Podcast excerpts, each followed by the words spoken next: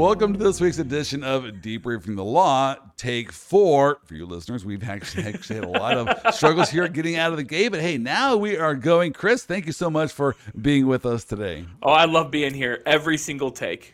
Now, uh, thank you so much. Hopefully, we can remember the funny stuff that we did. Well, this is election week. We are recording this Yep. on Tuesday. By the time this is played, it's going to be Friday.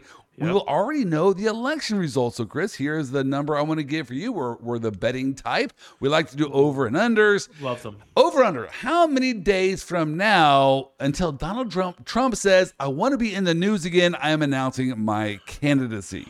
See, you know, I don't I don't think it's gonna I think it's gonna be the last possible moment to form an exploratory committee. And I have a theory behind this, and this Okay. theory actually says Donald Trump is a smart person. So I feel like I should have a few seconds to explain it. All right, I'll, I'll give you two. Right, go.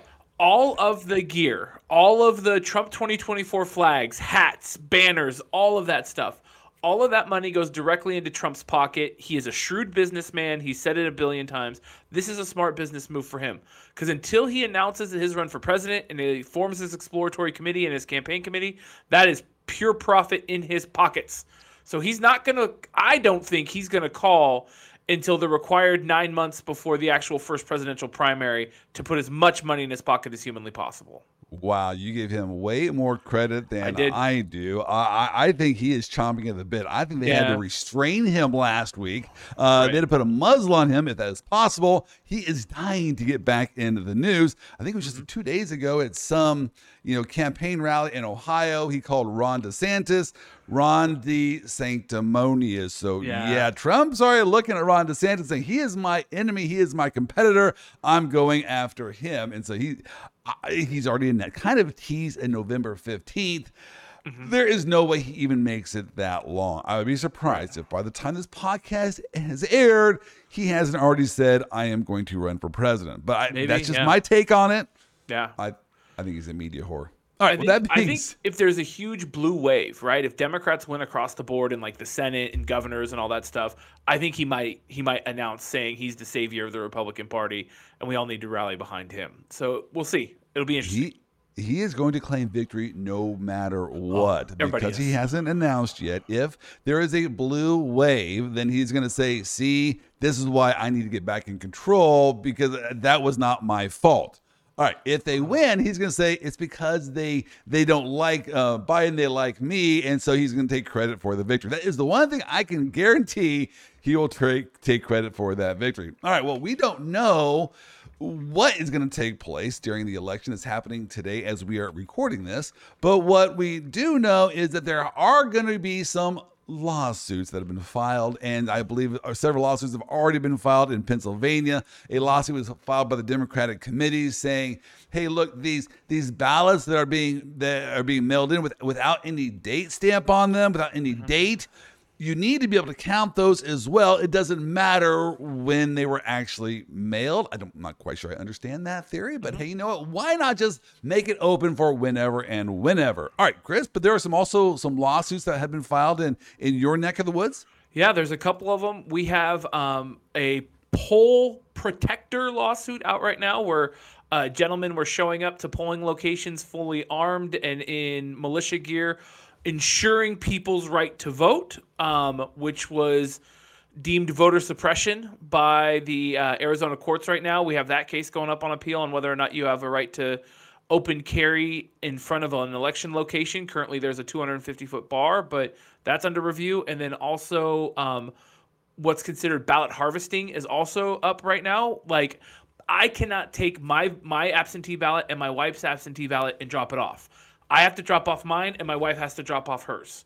And so there's a case right now saying, are you allowed to collect family members or spouses or anybody else's ballots that's already been sealed and turn them into the location, or do people all have to drop them off uh, individually? So those are the two cases that are going on right now.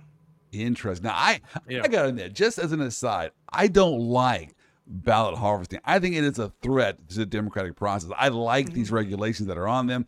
I am worried about people going out to these apartment complexes and just, you know, taking their their ballots and just saying, "Hey, you mark I'll take it in. In fact, I'll fill it out for you. I'll turn these in." that is ripe for all kinds of fraud. However, the scenario you just pointed out, not sure that's even enforceable. I mean, y- your wife is in the backseat of the car. You just drop it off. What are they actually having monitors there that that Well, count the noses in the car? that's where the poll protectors are there with their the citizens assign themselves they're not election officials they're not employed by anything they've decided to take it upon themselves to show up at polling locations to make sure that each person drops off their own envelope check it themselves to make sure that you're not voting for someone else You know what? I am almost. I had this conversation with my wife the other day. I, I'm almost to the point where I want to say, you know what? Forget all advanced vote voting. It's just it's too right for fraud. You know what? You show up on the second, or, or you show up for these th- during Right. this week, and you can vote in advance. If you have a good cause to vote early, then you go to you- the wherever and you cast your ballot. Might some be missed in this process? Yeah, some might be missed, but I don't like just this open ended thing. Hey, you know what? You can go out there and take these ballots wherever, have them filled in. In this day and age of electronic manipulation of data, I just don't like that. I don't know. Maybe I'm old school, Chris. I I say on, on the second Tuesday of November, let's show up and let's vote. How old school am I? Well, I it's it's a weird it's a weird thing, right? There's like the law, there is no cut and dry black and white answer, right? Everything is is gray areas. So you can make the argument for okay, military personnel, spouses of military personnel, Right. you get to vote by mail because you could be at a duty station but you're still voting local. Okay, that's something I think we all can agree on. Right, we can all agree that if you're a duty station or something to that effect. What about college kids that are in college in another state? Should they get to vote? I don't care about college kids, actually. Right, right. um, but then it's like I'm just kidding on that. I am just have- kidding. don't you have However, I do have two college age kids in my Right. household. I'm speaking from experience. right. But then we also have like, as a member of the Church of Jesus Christ of Latter Day Saints, we have of age voters that are off on their missions in other countries. Should they be deprived the right to vote because they're choosing to serve a religious mission? So there's that that exception. Then you add into the fact that people the, the state of Arizona specifically, I can't speak to everyone else, so I'll just speak from personal experience, closes and moves around polling locations. So if we don't have consistency of where we can go vote at, we don't have consistency of hours of where we can go vote at, we don't have consistency of staffing of where we can go vote at, it makes it difficult for me to say, yeah, we should have in-person voting. And to boot, what about the people that don't get election day off? Right? I have a I have a privilege that I could be able to either take a vacation day and not affect my income or my work being at a university can have that day off. What about the people that have to work 15 hours that day and can't make it to the polls? Should we deny them the right to vote just because they work in an industry that doesn't allow f- It's complex. I'm not saying that vote by mail is the right answer. I'm not saying vote in person is the right answer. I'm not saying any I'm just saying these are complex issues that we need to look at once we get past the politics of everybody calling fraudulent elections. All right. Well, that is the um yeah, that, that's another over under. How many people will be crying fake elections here, Mm-hmm. fraud, you know, uh, in, during this next week? I'm going back to 2016, where one uh, was it um, Stacey Abrams, a gubernatorial candidate in um, in Georgia, said, "Hey, no, this election results were fraudulent. I am the rightful winner here in Georgia." That was the Democratic candidate who lost, but claimed that no, the election was wrong. She's the rightful governor. And then, of course, we know what happened in 2020 in the presidential election, where the other side claimed foul. Is that like the modus operandi going forward? Is that like the game plan? Hey, if you lose the election, cry foul. I, I see it by both sides. I think I think already we're seeing people cry foul. Um, we're already I mean we are 11 hours, 10 hours and 48 minutes from polls closing here in Arizona and they're already crying that it's a fraudulent election. So it's going to be super fun. Super Wow. fun to see how All many right. people call this. Well, we are going to be here to watch and observe over the next couple weeks. If if these elections are not close, then it's not going to be that big of a deal. Everyone will accept the results. If it's going to be within a percentage point, that's when people start to get a little bit nervous, especially if those few votes make a difference as to who controls the United States House or United States Senate. All right. That being said, there's not a lot going on in the legal news right now. And so, Chris, I thought it might be fun to do a game show called Deal or No Deal. I love this. So we're, we're going to do it now. Also, I want to do a little bit of teaser. At the end of this podcast, I am going to bring up um, uh, a good friend of mine, Kerry Phillips. He is a stand up comic and Love a it. lawyer, and we are going to have a conversation on how one can be funny. And so it's a hilarious interview. You're going to want to stay for that. I have a video of his recent stand up routine where he just knocked it out of the park. All right, but first, Chris, I mm-hmm. want to play this game with you called Deal or No Deal. And we're going to go over these various situations where a lawyer has gotten him or herself in trouble mm-hmm. by not following the ethical rules. So we're going to have fun discussing these facts. Then I'm going to give you a deal. Chris, right. would you take a 90 day suspension for what this lawyer did? Would you take a public reprimand? So we're going to talk a little bit Yeah, about the attorney rules that are at play, Okay, have a little this. bit of fun with this. And, and so, um, all right, Chris, by the way, Chris, is that not what we do as lawyers? Is it not a game show? Do we actually live out Howie Mandel's life? We d well, you know, I think it's funny is because you say deal or no deal, and I go to Monty Hall, like in the early '60s, of doing deal or deal or no deal. I did not know that Howie Mandel did deal or no deal nowadays. I didn't even know it was back on the air. I was still thinking Monty Hall. But do we live out Howie's life every time I go into a jury trial? Every single time. It's know, a if you- 50-50 every time. Do you want the certain of this deal I'm offering you? Right. Or do you want to take your chances behind whatever is 12 behind door number three? 12, 12 members of your peers. Let's go. Wow. We get to live out a game show, but we don't time. have the same game show help that you know, Pat Sajak has or whatever. But all right, so let's start off here with this thought. This first deal, or no deal, I'm going to throw by you is this. Let me get it on the screen there so you all can see.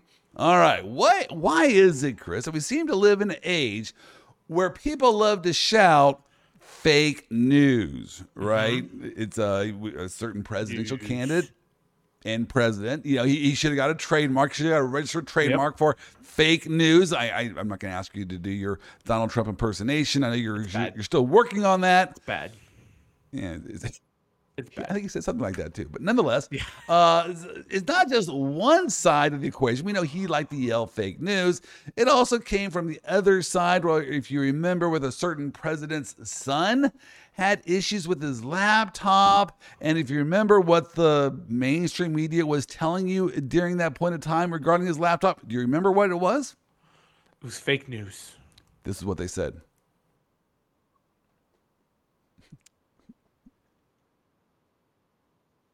Please disperse. There is nothing to see here. Did you, did you watch Naked Gun? I did all of them.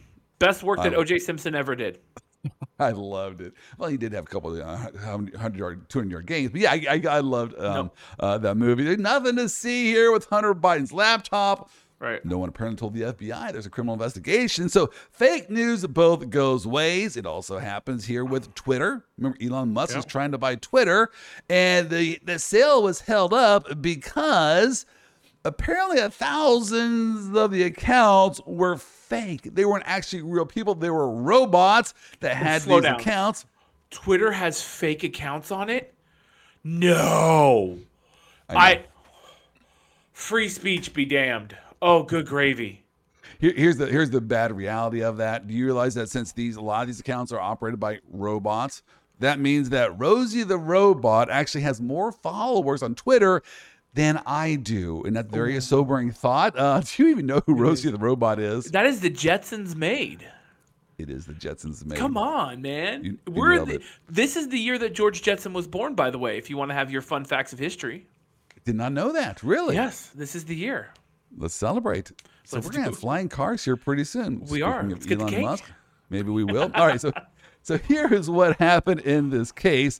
Uh, and, so this is the uh, there were the attorney. This attorney represented the heirs of a Saudi sheik who claimed that the Chevron Corp owed them rent because of a 1933 agreement signed you know 60 70 mm-hmm. years ago by chevron corp's predecessor standard oil company of california. All right so the attorney filed this petition to enforce a foreign arbitral award in the u.s district court. Now the court dismissed this petition and the case was appealed to the ninth circuit all right, so the lawyer then filed a motion with the appellate court to attach a supplemental exhibit supposedly to bolster his claim that the arbitral award should have been recognized. By the way, this arbitration award that was done in Cairo, Egypt, allegedly was $18 billion. So this lawyer filed this um, supplemental exhibit, tried to support the idea that, hey, there's this arbitration award. So here's the problem, Chris, with this um, supplemental exhibit that he filed. Okay, he hit me. filed it on behalf. He said this. There was an article that was printed in the Saudi Sun that talked about this arbitration award, and so this should be proof that there was this arbitration award that was entered in in in uh, Cairo, Egypt. Okay. Here's the problem with this exhibit that he, he filed. Give it to Number me. one, the attorney did some digging. They could not find a Saudi Sun. So like, well, where is this um this publication? They could not find it anywhere online or, or any kind of indication that the Saudi Sun even existed. All right, Chris, Mm-hmm. it actually gets even worse because the lawyers read the content in this alleged article, right? Mm-hmm. And you know what? This the content here sounds kind of familiar. You know, it's like it's it's verbatim to the um, the petitioner's briefing below. So yeah, the allegation was these lawyers created some fake news, created this fake Saudi Sun, published an article, and then tried to submit it to the appellate court as proof that this arbitration award even existed. Chris, All right. whoever think of doing something like that? No, that's just dumb. All right. I I I mm, clear sanctions. Clear sanctions in this. Like You would do absolutely clear. Clear clear sanctions that when you are defrauding the court, like look, I have I have made some pretty shoddy arguments in my years of doing criminal defense. I have stretched the bounds of truth and reality to make some oral arguments that are tentatively barely related to my client. But this is just ob- this is way too obvious. Way right, too well, to- obvious of going.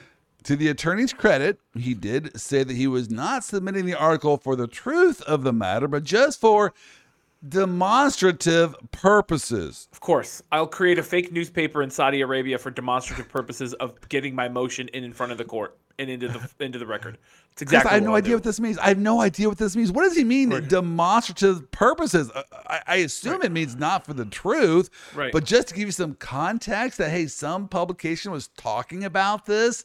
I, I- yeah, I, don't understand this. So let's go But back and also- let's. But also, it, it lends to the idea that every Tom, Dick, Harry, and Sally that has a blog should be considered a news source.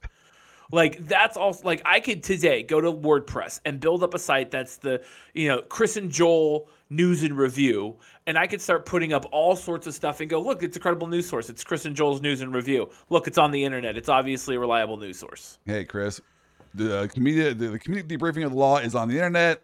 It is. It's got to be real news. valid All news. right, well, let's go to their actual pleadings to see how he defended himself. And this is what he said. He said there is no indi- This is what the, the lawyer said uh, for Chevron. There is no indication, however, that the Saudi Sun even exists as a news organization or publication, and this version presented by petitioners, notably undated, does not bear any indication of its origin or of the mailing address or even an email address or website for this purported newspaper. Moreover, much of the so called article merely regurgitates word for word allegations that petitioners have made in prior filings before this court and other courts. All right, so this is how the lawyer then defended himself. The lawyer uh, said, um, actually, it goes, if petitioners and or their counsel did in fact have a hand in drafting the proposed Saudi Sun article, their submission of the article to this court would constitute a breach of counsel's duty of candor. So this would be attempted fraud on the court. This actually is from Right. the court's opinion on this matter.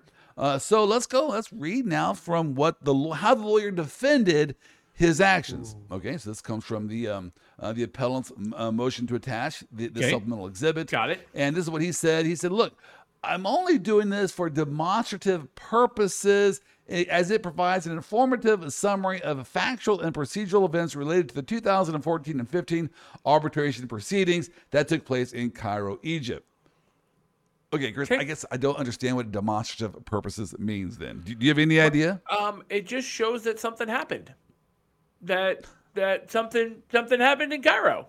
It just it just shows. It just shows. We're just Yeah. It doesn't it doesn't matter the source of the information. Just so you know, something happened in Cairo that that could have affected this case, and It doesn't matter where we got it or how we obtained it or where it went from or who put it up there. I just want to show you that it's out there on the internet that this happened in Cairo. So, for our non lawyers' edification, so w- when you say something is for demonstrative purposes in court, this Mm-hmm. is what you are saying. Look, there's a bunch of facts that are in the record that have already been admitted, they are true, or these are facts that we are alleging. I'm going to put them in a nice, easy to read table so you Mm-hmm. can see it clearly and not read the volumes of, of Right. facts. Hundreds of thousands of millions of pages. Right. So it's going to be for demonstrative purposes. This is the word for word translation of what he already argued. No, this was being argued as proof that the arbitration were um, arbitration award Happened. actually existed. Yep, it happened. exactly.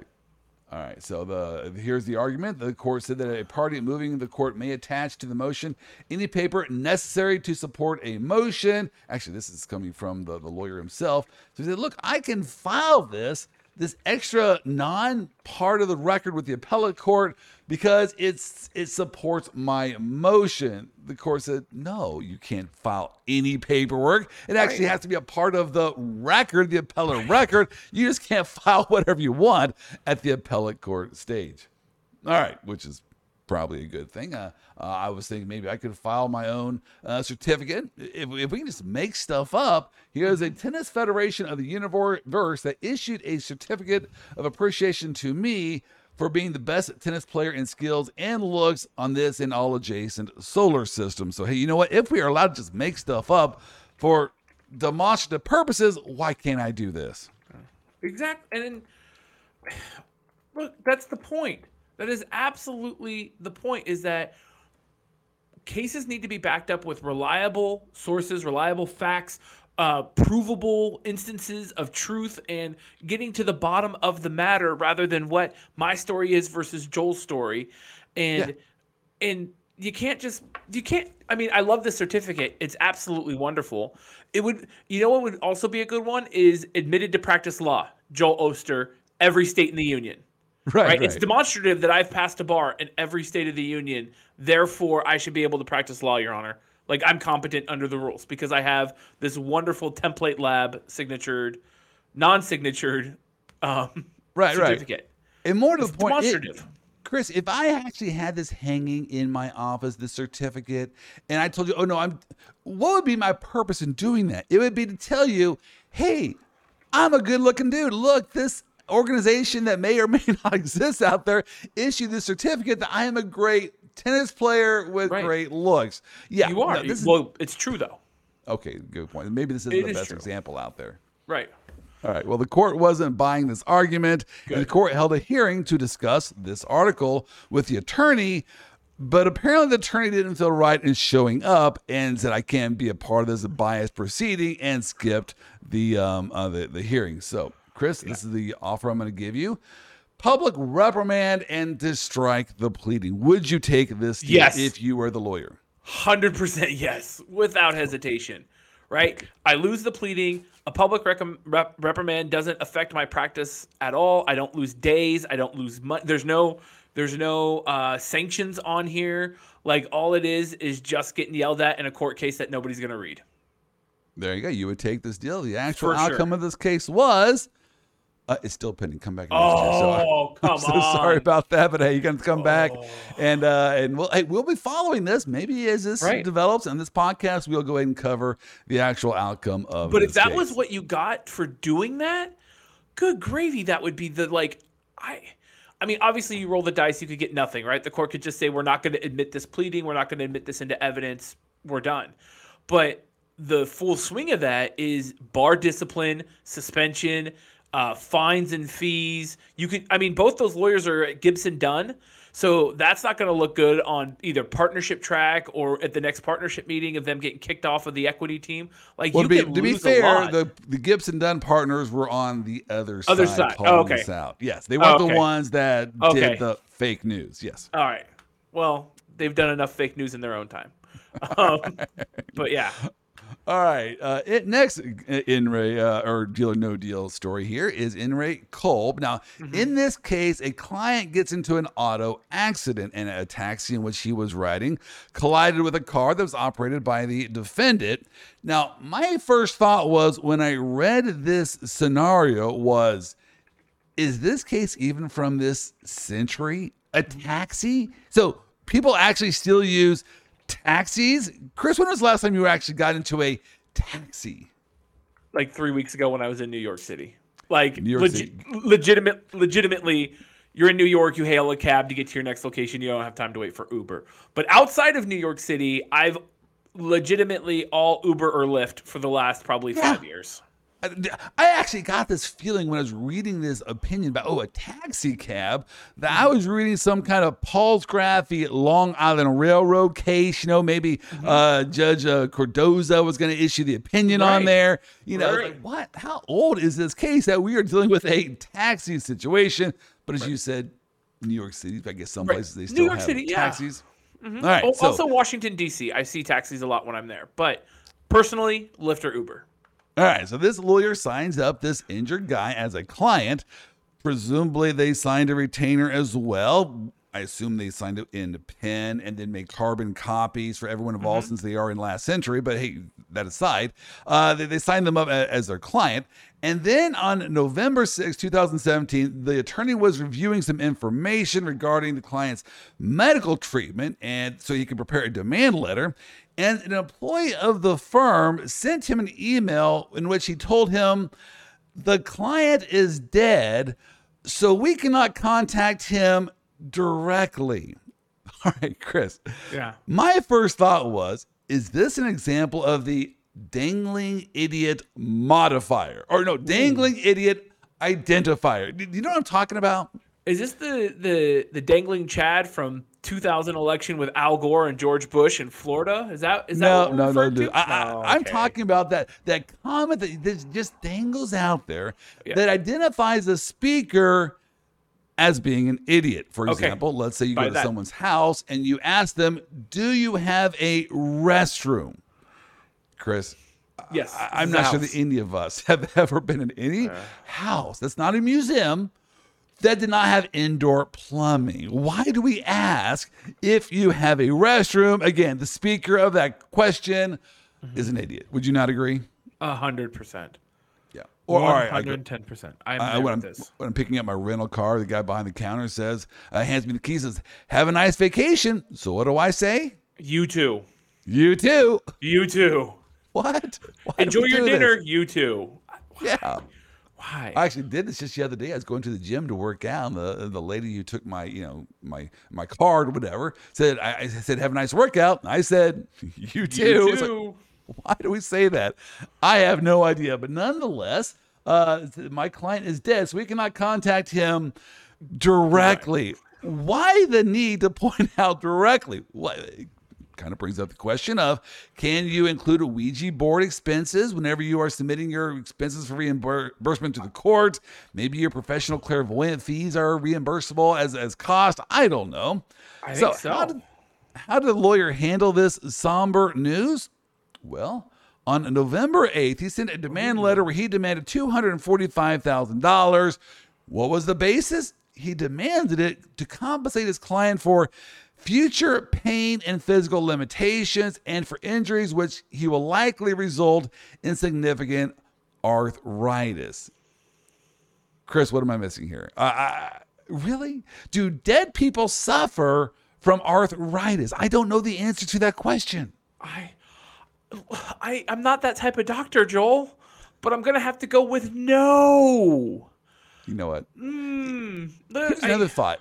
If the lawyer is discussing this matter through the clairvoyant to the client who's now Yes. deceased, Okay. is that does the attorney-client privilege extends post-mortem? I don't know. Yeah, I mean, yes, attorney-client privilege does extend post-mortem. We know that because you can't give up your dead guy's secrets, right? You Okay. can't. We we know that. Um, my my concern is attorney-client privilege relates to the legal team, right? So it covers your paralegals, your secretaries. Is a clairvoyant included on the legal team?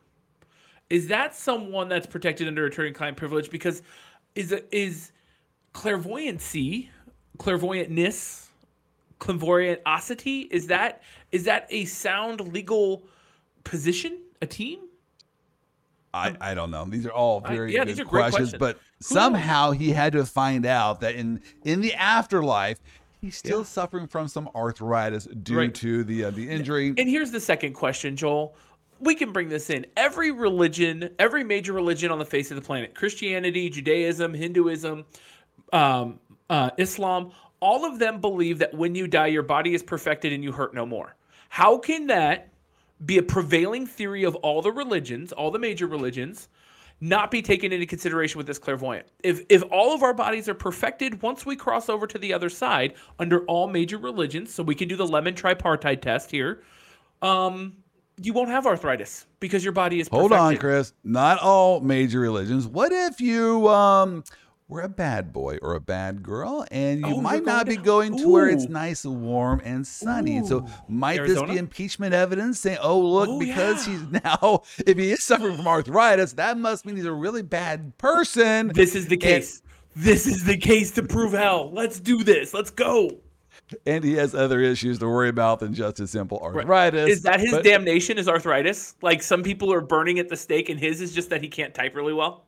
Right, right, right. Like- so he gets he gets busted for this because it's interesting to see how he gets for what reasons he gets busted by Mm-hmm. the disciplinary committee. But one of the reasons here is that he submitted a, a settlement counteroffer. So a, settle, a settlement counteroffer was given then to the um uh, the client. Now, Chris, under rule, I believe it's 1.4.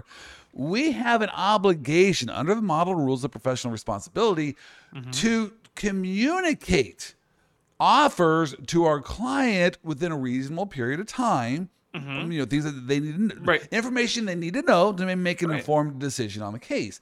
And so here they say, hey, this is a problem. This whole setup is problematic because the lawyer cannot then present the fifty thousand dollar counteroffer to his client because he was deceased. First of all, committee, wake up to the times. He could have found some other way to communicate this offer. You got to think outside of the box. But in in the reality, it's like, really? You're going to also punish him for not presenting this counteroffer to his To his client. client. Hey, if you can clairvoyant into your client and talk about arthritis, you should be able to communicate. It can't. It's not a two way. Like you don't get to do it one way, man. I think it's like apropos or poetic justice to be like, well, if you think that uh you think for that, then you get to be able to present the offer. Let's do All this. right. Would you take a one year suspension Oh, for no. what this lawyer did? After all, he failed to communicate the counteroffer to his deceased client. No deal. I'll take the dice behind the door. All right. You think this is too strict? I do. So I do think it's too strong. I think so- a monetary fine, maybe a three month suspension or a slap on the wrist, public rep- reprimand. Right? Let's unpack the violations that he he would have uh, racked up. Uh, number Yeah. one, he doesn't really have a client here. His client is dead, right? And so he is now entering into negotiations without a client. And so we have a lot of rules that require us to act in forthright, honest ways. Right. Here he seems to be not doing that. Uh, he's violating rule uh, 8.4, 4.1, all these different rules that require honesty by the lawyers. When you're representing a dead client and you're not saying your client did these things, or, you know, hey, arthritis is a problem. We've been having fun with that. But clearly he's making that up. The client is not going to be suffering from arthritis in any compensable clear, way. Clear. When you're So you, you, you would I'm still, still take not a one year take it. suspension. I'm still not going to take it. I'm going to see what's what's behind the door. Let me see what's behind the door. All right. I'm gonna go Sorry for it. to I'm inform not- you, Chris, but you're going to come back next year again. This is another one that's pending. I am. You're killing me right now, Joel. Like I want to know if I get to practice law tomorrow for all those election fraud cases. I am just trying to set up teasers so people come back and listen to Okay, our I'll buy podcast that. I'll buy that. throughout the year. So, all right. That this. being said, we. Uh, oh, by the way, this actually is a recitation of the various violations. the The committee said, "Hey, he failed to abide by his client's decision whether to accept an offer of settlement." Right. What? By conduct, including accepting the settlement offer without authority because he was deceased.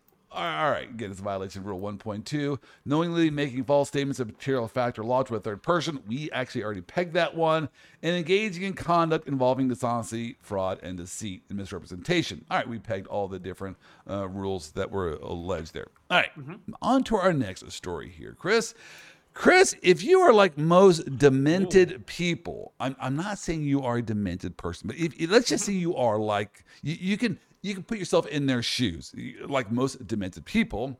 Um, you have been fascinated about the whole concept of assassinators for hire. Yep. Chris, I'm not Oh, yeah. saying you've I love a ever looked into it, but have you ever been at least intrigued by the concept of assassinators for hire? Oh, for sure. I love a good. I I was obsessed with the mafia during my my master's studies. So I read all of the good like Black Mass books and all that stuff that talked about hitmen and taking care of your enemies, all sorts of stuff. I'm all about it. All right. So yeah, I'm not saying we're gonna do it, but I'm just mm-hmm. saying it, it fascinates us. We watch movies. You got Mr. and Mrs. Smith, the whole nine yards. My a favorite one, one. is Mr. Right. I probably watched this Oh my one a gosh. thousand times, but we're, we're fascinated by it. I just wonder in real life, where would you find one? I mean, it's not like there's a store out there that called it's called Murder Mart or Bed Bath and the Bayonet, right? Ooh. Hey, buy one get one free. I mean, th- those that. aren't things, right? There's no Black Friday deals on your assassinators. Well, that's true. How would one go about finding an assassinator for hire? So, dark web. Chris, by the way, I'm not really Right. wanting an answer here. You're like Joel, as a someone who's represented someone who's been charged with such a crime, I could tell you various locations on where you could find those things. Las Vegas is a good place to start. Okay. Good. I was afraid you might start giving me uh, actual numbers. Oh, Joel called Bob. Bob is really good at what he does. So you're gonna call the Four Seasons Landscaping, and you're gonna ask for Rudy. Rudy is then going to direct you to this guy who owns Cyber Ninjas. Okay. He, no, there's a there's some places dark web mainly. Well, let's say you have some experience. Maybe you have some experience now on on these assassinators Yep. for hire. Yep. Here's another thought: is would even going to the store to look for uh, options should you be canceled for that? Is that something that in this cancel culture in which we live, that if you even go to that store, you should be canceled? I, I know here Comedian of Law, we have a very Right. strict no murder attempts policy. It- it Very is something that will get you canceled from employment here. very we clear. don't like people who have been shopping at that store. At the murder Uh, store. so, all right. Well, believe it or not, that is the subject of our next story. Should one be canceled from future employment just for hiring a hitman to whack someone? I know, I know what you're saying. Grow a spine, people. Come on, Jill. There, there's been worse things that have been done. Grow a spine. But just right out of the gate, you think someone should be canceled just simply for trying to hire a hitman? Were they convicted of trying to hire a hitman? Were they actually convicted of it, or is it accusations? Oh, interesting. Because if you were convicted of a crime, there's many jobs that you cannot be employed for for having that type of felony conviction on your record. I am of the mind if it's accusations, you don't no, it's innocent until proven guilty. Okay. So Alright. it's it's easier to cancel somebody for words that they've actually said out of their mouth because you watch them say it or you listen to them say it. If you are being accused of a crime, which hiring someone to kill someone is a crime, right? It's an overt act in the attempt of a murder. Um, yeah, you shouldn't be allowed to work certain jobs. I don't want you to be a police officer if you're hiring hitmen. All right. Well, here's what happened between 2008 and 2011. This lawyer represented a client in a parentage matter, Oh, child gosh, custody issue law. with his. Of course, it's his family law. Of course. interesting. So you know what, Yeah. Joel? If you had not told me that, I would have said this is a legal dispute involving family law. All right. Oh, yeah. Well, yeah, it involved child custody issues with a former girlfriend on behalf of this Mm-hmm. client. L- let's call this um this former girlfriend girlfriend X. Okay, well the lawyer the lawyer who's representing a client who's in a custody dispute with girlfriend X. Well, the lawyer and girlfriend X then become romantically involved with the um, while the custody matter was pending. Now, Chris, you know that's not a good idea, right? You should not be having an affair with your client's Never. ex girlfriend. That just can't end well. Never. It doesn't end. Anytime that you are involved as a lawyer and with any member, unless it's your own wife, any member of your client's family or client, it's going to end badly.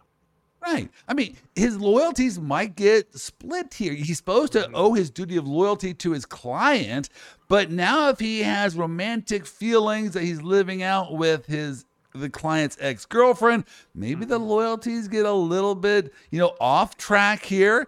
Well, it that did happen. His loyalties did get sidetracked, so much so that he went looking for deals at the Assassinators R Us. He wanted to whack his client. Now, again, I don't have the faintest idea on how would one go about finding quality assassinators. You might know this, and Chris is something you can speak to.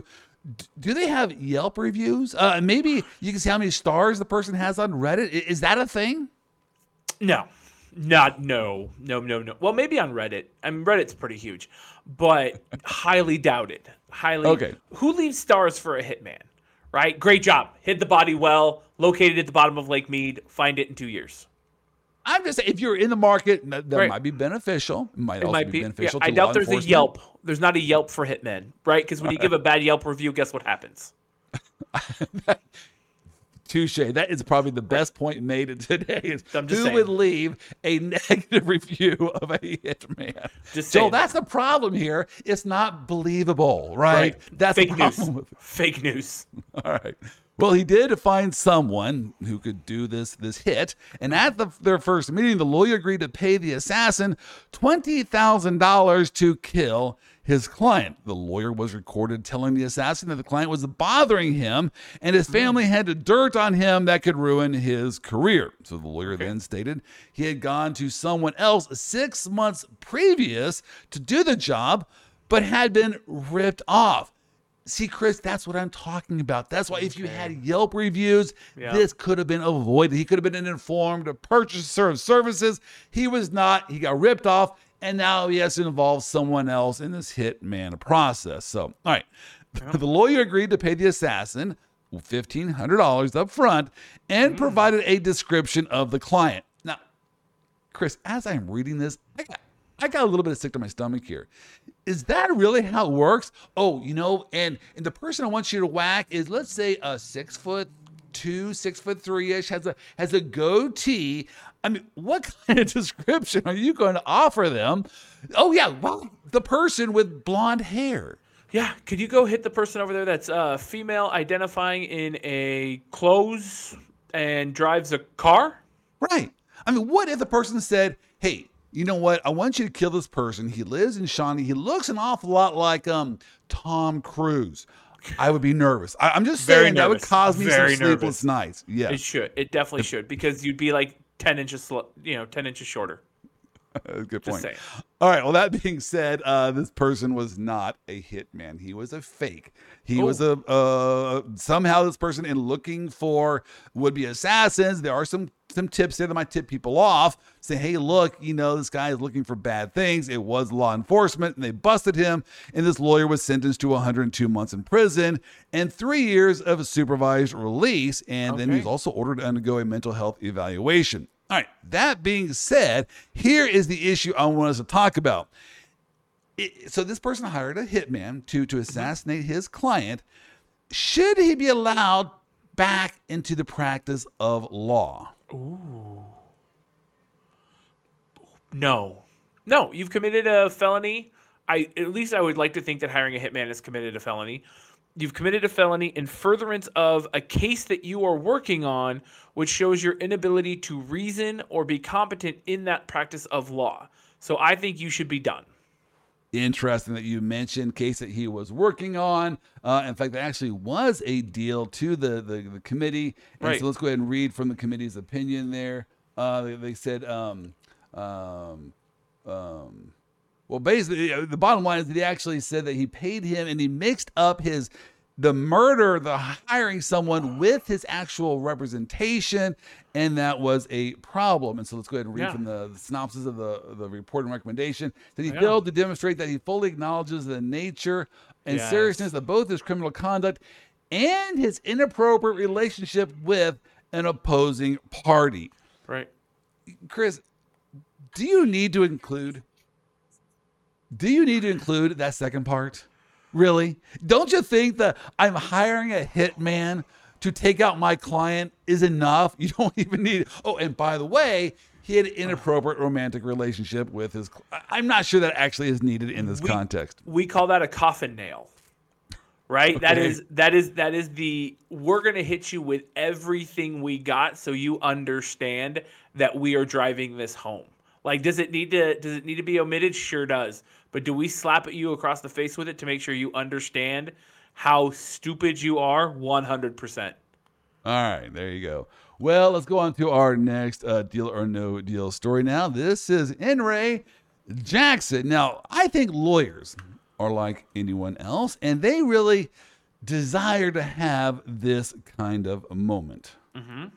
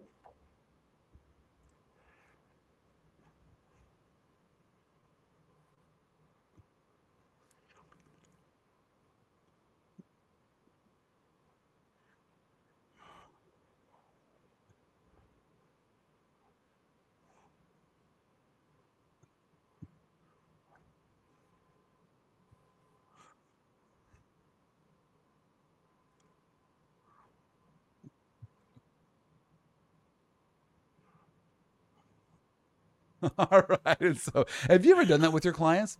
no have your, have your clients ever done that to you? Hey, Yes. Chris, I want you to scream and shout, "Show me the money." yes i Really? i have i have been yelled at because they want to make more money off of their case Interesting. All right. but i will not I- be screaming show me the money anytime soon By the way, shout out to Cuba Gooding Jr. for wearing the ASU sweatpants in that scene. Oh, Okay, that, that, that was your take from that scene, the ASU Yep. sweatpants. That's exactly what it was because I've seen that movie a million times. Huh. You know. I've yet to see this movie. I, I, I want to watch it here. I actually went looking for it last week, could not find it, but of course, everyone knows about that scene. Show me the money. Well, this yeah. lawyer uh, basically lived out that scene. So here's what happened: the um, And this lawyer filed a, a lawsuit on behalf of a client in D.C. Superior Court against the Washington Metropolitan Area Transit Authority. Again, they also did not want to use taxis. They wanted to use the, the Metropolitan Area Transit Authority there in Washington. And the complaint eh, alleged that the client had been a passenger on a yellow line train and had suffered damages when the train became uh, when the train had an accident and or was filled with smoke. All right. So that being said, what happened was the client then died and passed away. This lawyer mm. did some work. And so, through the process of this, in a sealed court order, the court approved a settlement in this case. And the defendant agreed to pay as part of the settlement $5,000 directly to this lawyer as attorney's fees because even though the lawyer didn't technically represent someone, the lawyer did some work. And so that's what they, they offered her $5,000. Again, this was a sealed court order. Yeah. Okay, do you understand what's going on here? Uh, well, the lawyer did not like the payment process, thought it was being a little bit too slow there. So she posted on Twitter uh, excerpts from the court's sealed order. N- Not a good idea. I- I- If, the, if the court puts a little seal, I am thinking that is probably saying not for Twitter, right? Right. Is that a fair reading? That is no, that is 100% fair reading. 1000% fair reading.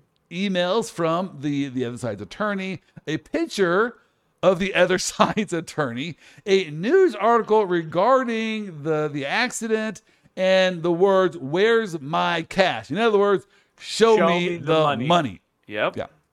The, the, the lawyer did not stop there. The lawyer then tagged on this tweet several high profile personalities, including Donald Trump, First Lady Melania Trump, and U.S. Senator Marsha Blackburn, as well as several other major news outlets, including ABC, NBC, CBS, CNN, and the Washington Post and The Hill. Again, let's go back to the idea of this was a sealed order. Not a good idea then to contact every single media news outlet in the country when you're dealing with a sealed order. So, uh, 90 day suspension, Chris. Would you take a 90 day suspension for this tweet?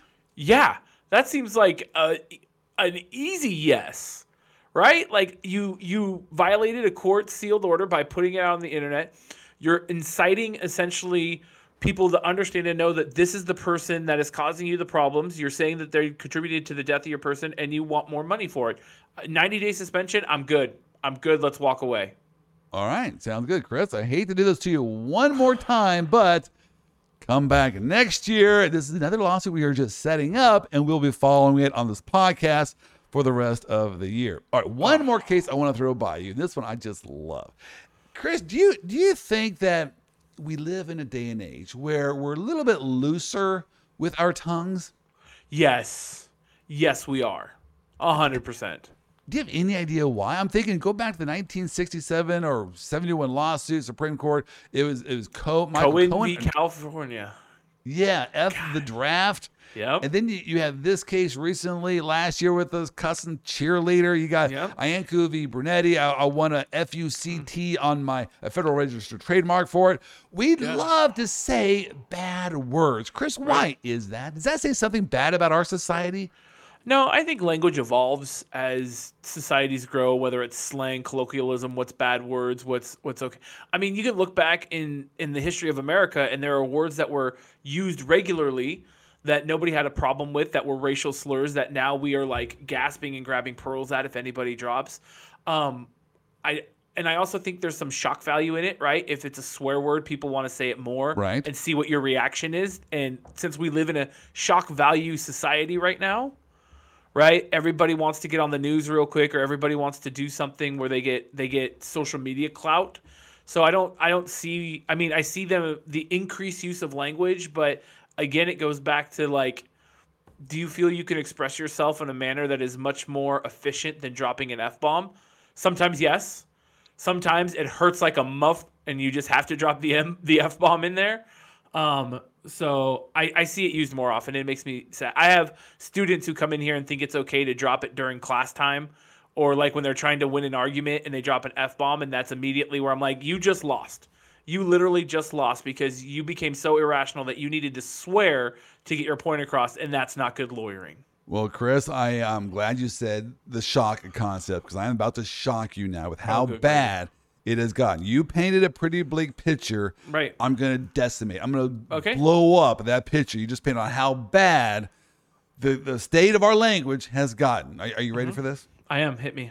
Okay, so so in this matter, in re uh, Tholander, uh, this Uh-huh. is a, an issue where this lawyer was in court, could not control his language, and Chrissy got ugly. Maybe this is the time I should put some disclaimer on here.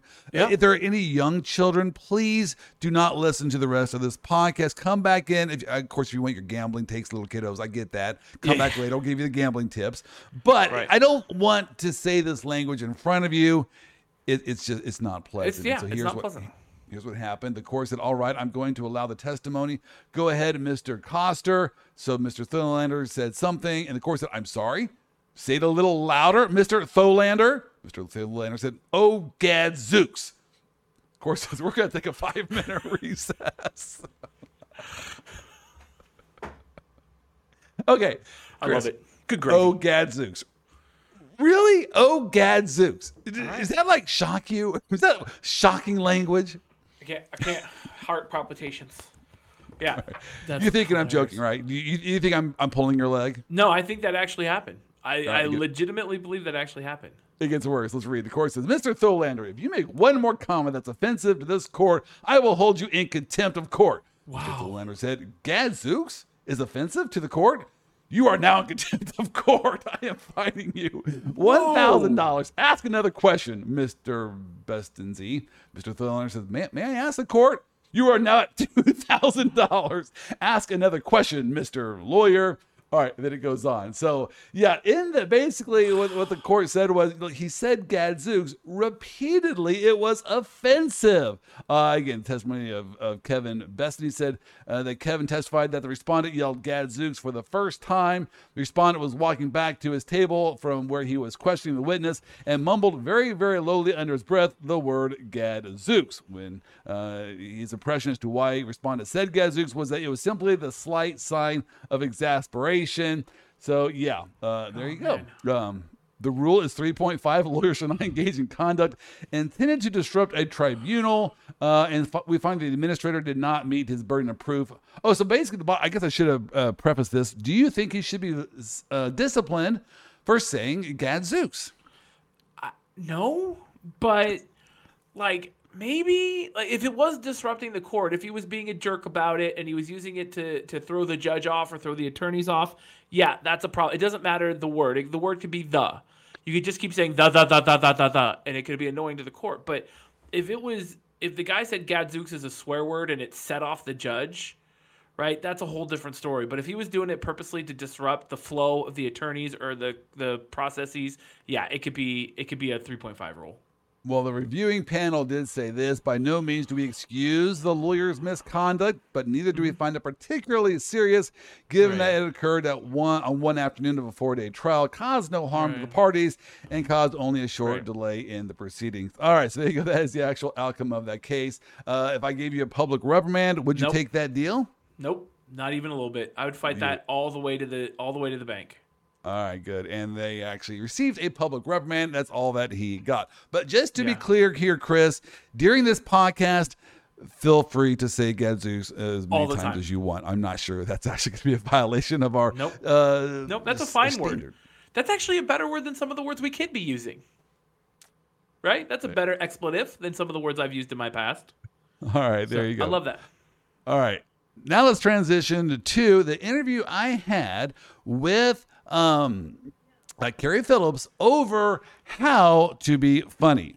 Joining us today is Carrie Phillips, lawyer slash comedian slash public speaker slash spokesperson for the Betting Betters Anonymous group. Uh, hey, Carrie, thanks so much for joining us today. Joel, thanks so much for having me. Now, Carrie is a good friend. We like to go out and do some stand up comedy. We like to go out there and watch the games to see how our money likes to fly away. Hey, that's another life. Maybe we can someday be professional betters. I don't know. But, Carrie, the reason why I brought you on today is I want to talk about how to be funny. Now, uh, Carrie, you and I both go to these stand up uh, comedy clubs. Carrie, would it be fair to say that you and I are kind of uh, oddballs at these stand-up comedy joints. Uh, you, you, know what I'm trying to say here? Well, I will speak for myself, Joel. I'm usually 40 years older than most of the other comedians that are there. Uh, quite frankly, a lot of the references that they make, I don't know what they're talking about. Uh, the audience, the, when there's an audience out there, a lot of times they are laughing. And uh, so obviously, what they said was funny. I can tell by their delivery that what they said was delivered well. I just didn't quite understand it. Okay, now that's kind of funny because in my, the back of my mind, where I was going with this was the importance of keeping it clean and staying away from blue comedy, all the jokes about sex, and then you lead up by saying you have no idea what they are talking about. I don't want to go there, Carrie. Uh, okay. I, I, I, know you're happily married, but nonetheless, yeah, it, you and I see. Here's the deal: you and I are in corporate America. We, we, right. We're both lawyers we like to use comedy in our professional gig as compared to some of these others that just going out to do comedy to try to get someone to laugh. Right. So that's what I want to talk about here right out of the gate. How can you write jokes to make someone laugh and then also earn some money at the end of the day? In other words, use it in your corporate structure, in your corporate environment. Any thoughts on using comedy professionally? You know what I'm trying to say in your corporate environment? Well, yeah, I've always used uh, in the presentations that I give, I've always used comedy as a uh, as a segue, sometimes from one topic to another, or and a humorous anecdote to make whatever point that I'm trying to uh, uh to make. Uh, people enjoy the idea of, of having an opportunity to laugh a little bit. Uh, you're absolutely right. When you do open mics, a lot of times there's a lot of of blue material that is uh, going uh, going on. That's not something that uh, that we're interested in. Uh, there is one rule in comedy, and that is it, it's got to be funny. And so, what you want to do is you want your comedy uh, to be such that it will it, it's relatable to the people to, to, to that particular audience. You have a midnight some... audience at a comedy store; it might be a little bit different. But what we're doing, uh, corporate wise it needs to it needs to be presented a little differently. All right, so I'm going to play a video clip of, of a stand up routine that you did recently. And I believe you did this because you you entered into some kind of contest. You had to submit this beforehand. You had to get accepted to appear at this venue, uh, doing a you know one of their their featured performers. It, it was a hilarious performance. So I'm going to play this clip, and then I want you to talk a little bit about how you wrote those jokes. How is it you became funny? Because this actually is really funny material. So let's play this clip, and then I want you to unpack it for us. Will do. I've been married for 38 years to four different women. now it's the uh, same woman. I got I got to have a shout out to her because I'm very happy with her. After 38 years, maybe you can relate. She still goes to the trouble of acting like my opinion matters. okay, a little bit about my family. All of us are in humor in one form or another. My younger daughter Tess, she is the associate producer for a musical improv group called Baby Wants Candy. They just did 55 shows at the Fringe Festival in Edinburgh, Scotland.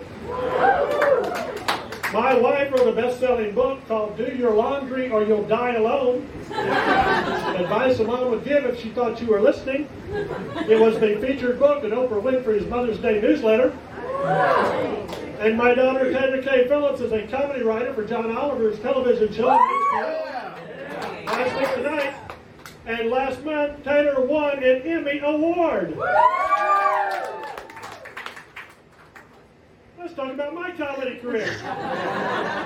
Most recently, I started a stand-up set at at Barrel of the Bottom. and I say recently, I started it about 90 seconds ago, so I'm crushing it too. Now, there are some differences. They get paid. I don't get paid. You know what I get? I get a light. Steven shows the light in the back of the room. You know what the light means? The light means Carrie, stop. For the love of God, stop. You want these people to have a good time, enjoy their evening? Walk toward the light. I did a set a couple of weeks ago, got the light, walked off, went on the gun. I said, Was that really five minutes? He said, I don't know. It sure felt like it. and that was a friend of mine. So you got to understand, comedians are hard on other comedians. But it doesn't matter what they would do with me out here. When I go back home, it's worse. Let me give you some examples. I have sleep apnea. I stop breathing when I sleep. I did the overnight test. I came home, told the family. And so the doctor said I quit breathing 55 times during the night. To which my younger daughter Tess said, Oh, so you don't just die on stage doing your stand-up comedy, huh? I said, no, Tess, I branched out. She said, good for you. I do a little bit of acting. I went out to Hollywood uh, last year and uh, made a movie. It comes out in December. I played judge in the movie. So what do you think? Did you see me as a judge? Yeah. Oh yeah, I played judge in the movie. Spoiler, I get murdered in the movie. I came home and told the family, my older daughter Taylor says, Oh my gosh, Dad, now you can tell people you've died on both stage and screen. and Dad says in bed, he dies in bed. Don't forget about that. I'll tell you my final joke, or might be my first joke, depending on how you think it went. my daughter Tess is here, and she recently graduated from college and she got a degree in WGS. Anybody know what WGS stands for? Women's and Gender Studies. Yep. I paid for my daughter to get a four-year degree in Women's and Gender Studies, WGS. She told me to stop telling everybody she got her degree in WTF. Somebody asked me one time, they said, Are you making fun of your daughter's degree? I said, Well, I'm making fun of it. I don't really understand it, so I'll make a joke about it. Why? Because I'm an American. and that's what we do. I mean, what's the alternative? Talk to her about it? Expand my knowledge on the subject? thoroughly re examine every opinion and belief I have held my entire life? I don't know. that seems like a whole lot of work. So I've decided I'm just going to continue to revel in my ignorance and say absolutely outrageous things, which cause people to look at me and slowly shake their head in a mixture of both sympathy and abject disgust. Sort of like you're doing right now. That's what I'm going for. Thank you so much. Man, that's great stuff. So, how did you feel when you went up there to do that event? Well, I was excited. I do a lot of uh, open mic uh, comedy, and a lot of times the audience is made up primarily of other comedians that are getting ready to go on. They're working on material. This was an actual audience, so it was a lot of fun. There was also some gray hair in the audience, which was nice. And so, uh, again, they were receptive to it, so that's always fun. Now I do have to ask this question. So I heard near near the end there, you made some joke like, "Hey, I'm gonna tell my my joke. It might, it might be my first joke of the night. Something like that." The person close to the camera just laughed really, really loud. I mean, was that your daughter? Uh, that was not my daughter. Uh. That was the person two uh, uh, two chairs down from her. They told me about that later. That uh, that young woman did come up to me. She, for whatever reason, she thought that was funny. that, that was that was pretty loud. But all right. Well, nonetheless, let's go through the process on how you came up with a set. It was a great set. I don't know if you put a stopwatch on, and maybe it was a, a three or four minute set. Uh, but man, it went by quickly. Had so many different laugh points per minute. Uh, definitely was a headline kind of performance. Did you write it like on the way there? I mean, walk us through the process on how you came up with that set. Well, uh, those were things that I had done at one time or another uh, at various open mics. And what you do at an open mic is that anybody can go up, usually for three to five minutes, and you can work on a set. Sometimes you will hear the comedians say, uh, we're, we're in the gym, aren't we? And that means they're working on their material. And so uh, I had worked out this these various jokes, these various ideas at different uh, open mics. Uh, is is how it uh, it got started. But one of the things that a, a more uh, experienced comedian said, because most of the time people will not know me, said you need to do a joke very quickly.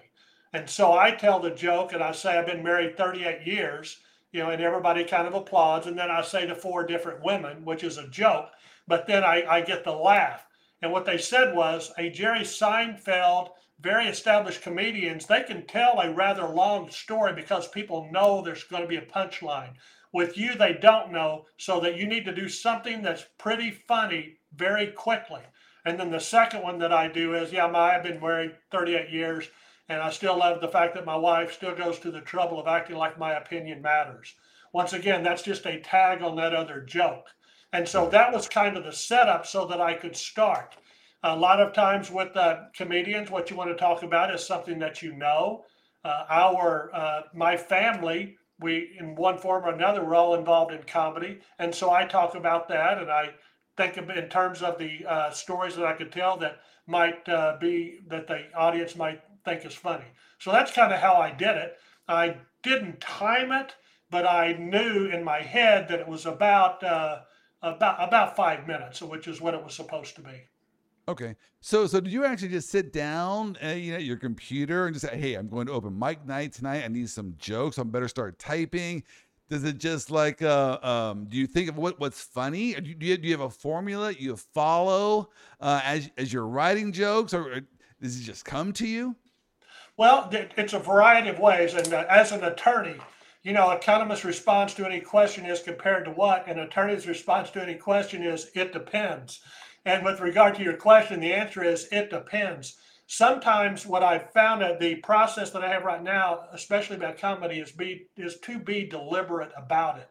And that is sometimes I'm intentionally trying to think of things that are funny. Other times just ideas come to me. But if, if somebody says or does something that makes me laugh or I have some type of an emotion about it, then I'm saying, well, is there a way to make that funny? And then other times I decide that I'm consciously going to try to think of a joke about something. I uh, was going out to my car one time. I said, I'm going to make a joke while I'm here about something. And I saw a sign that said maternity store. And so I said, I'm going to write a maternity joke. And by the time I got to the gym where I was headed over there, I had written a maternity joke.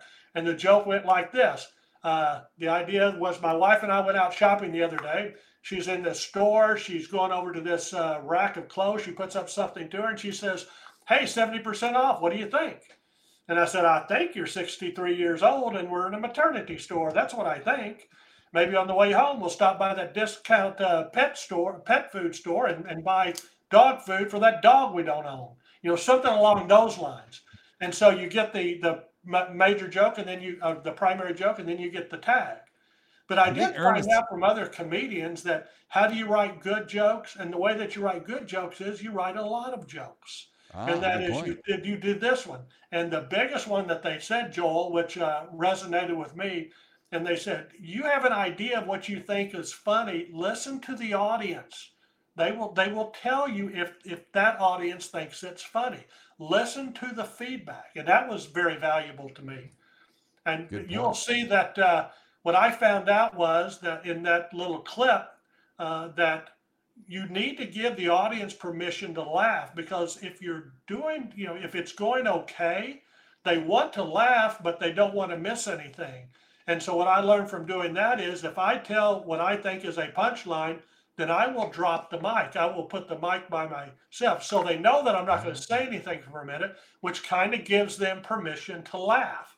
And then when I go back here, I say something, and then I can I can drop the mic there were just little techniques that I learned from doing this and then from also watching other comedians.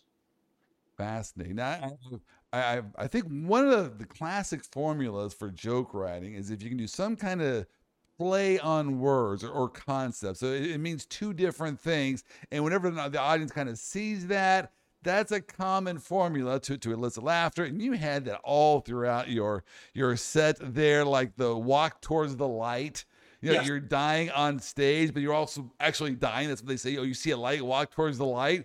Um, that was just comedy gold right there. Um, you know, I branched out. People, yes. you, people usually hear that concept. Oh, you branch out, do different things, and then of course I think you had a condescending uh, little comment like "good for you" right afterwards. Just full of so many different. Do, do you have a favorite joke in here? Well, well, it's interesting when I when I did that. Uh, that particular joke is I did it several times at different places. And one time, just off the cuff, I said I branched out, and people laughed. Once again, I listened. You know, I listened to the audience. I hadn't done that before.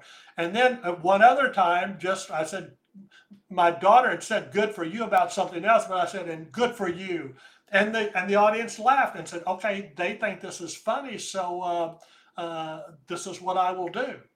But you know, to your point, if, if you're if you're being conscious about it, I was uh, I was in Florida a while back, and uh, and I opened the door to go into this restaurant.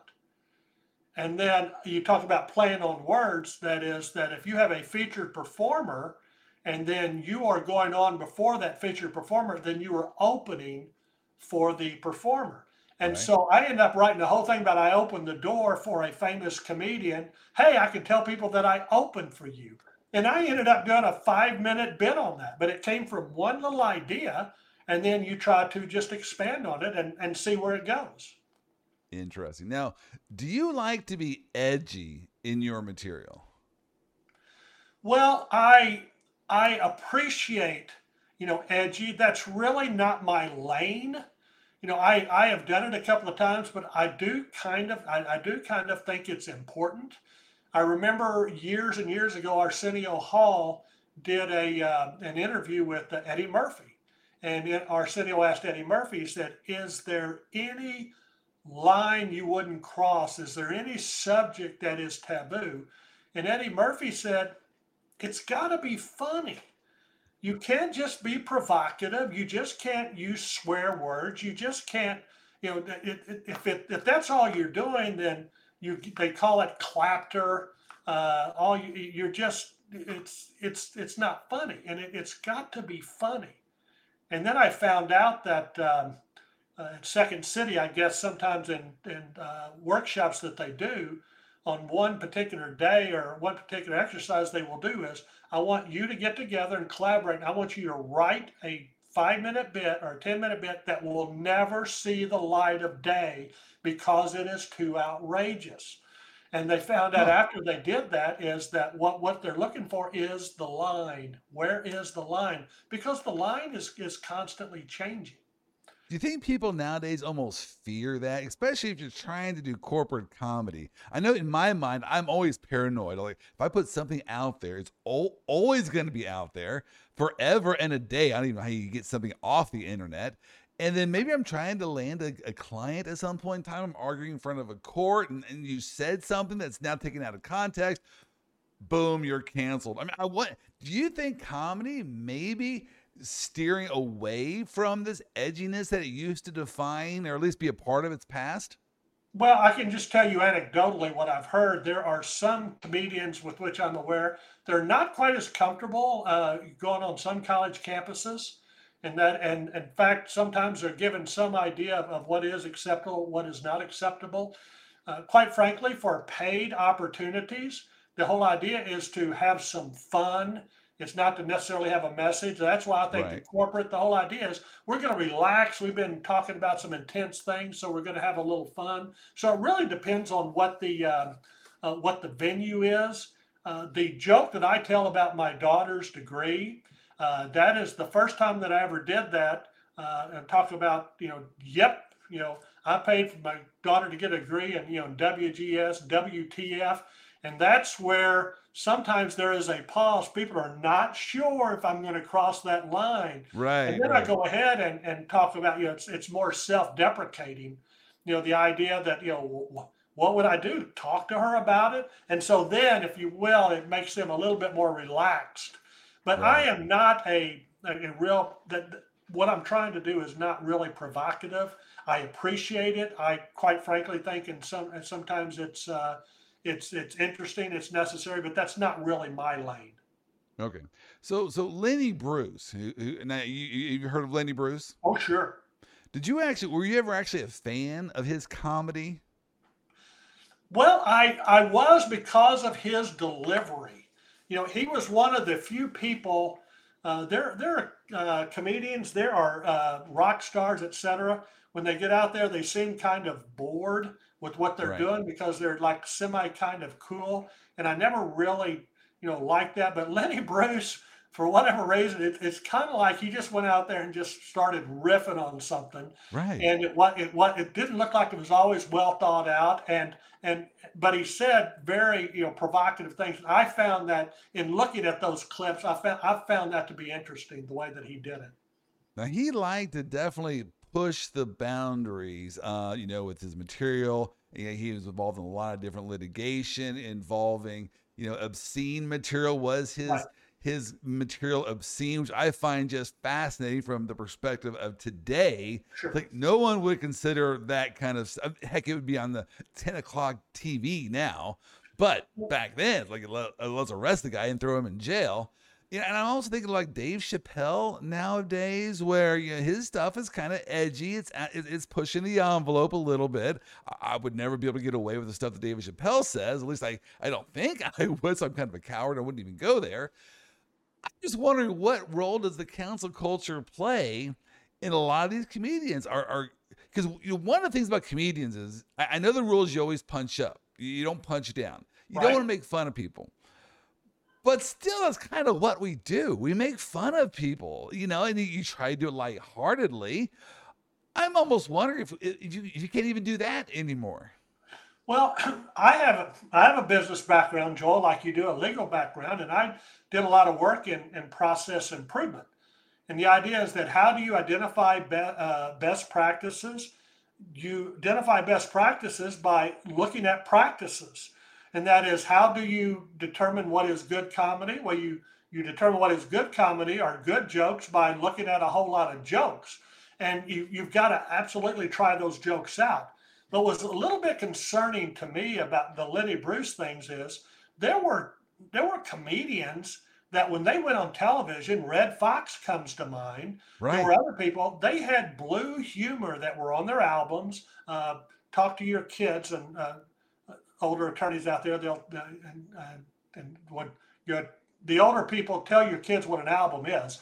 But the whole idea is that they would do these rather blue material, but on television they did not do that because it was understanding there was a broader audience, and so that was that was acceptable in the uh, in the concerts or the shows that they did in a particular venue, but it wasn't acceptable on television. But when they started looking at it or censoring it, at the people that didn't own the place, I had, if you will, a little bit of trouble with that because the people that are going there came to hear this particular uh, individual. And one of the things they say about, especially at comedy shows, is that a lot of times there is a warning that uh, at least they, they advise people that we do not vet here. And right. so sometimes you will hear very funny things. Sometimes you hear things that are not particularly funny. And sometimes you hear people say things you go, what in the world was that? Right, but right. it is an open place where people are trying things out and, and, and they're just trying to tell jokes. And sometimes it lands and sometimes it doesn't. But I'm I have a little bit of a, of a problem just you know self-censoring until you just until you flesh it out, especially in a place where everybody understands that's what's going to happen. Sometimes it will land, sometimes it won't. I'm working on material right now that I think it could fit into this whole cancel culture thing. I mean, so part of the thought is if you want to make a difference in a certain area, you want to expose it for being, you know, wrong, idiotic, whatever, you're going to have a little bit of fun. You're, you're poking fun of an idea. You're poking fun sure. of a person who maybe supports that idea. I don't know. So you're you're on dicey ground, if you will. So what I'm working on now is this idea. It's the election season, right? Sure. My, and my idea is that maybe we should have more restrictions on voting. People say, "Oh no, voting! Hey, everyone go out there and vote. Doesn't matter who you vote for, just vote." And uh, we got to make it as easy as possible to go cast your vote. And my thought is, why? Why we are electing the most important position in the history of the world, right? The president of the United States, the leader of the most powerful economy and the most powerful military shouldn't we have i don't know some qualifications like before you go cast your vote you maybe you can tell me one of the names on the ballot something like that if you can't even find a way to get an id maybe you shouldn't be having a voice in who is the leader of the free world i, I don't that's just my thought so i'm working on this material and i gotta tell you carrie i'm nervous because i'm well, afraid if i go there you might want to i mean there there's just there I'm looking at it first, not from what the response is, but just the idea of. I think it's funny.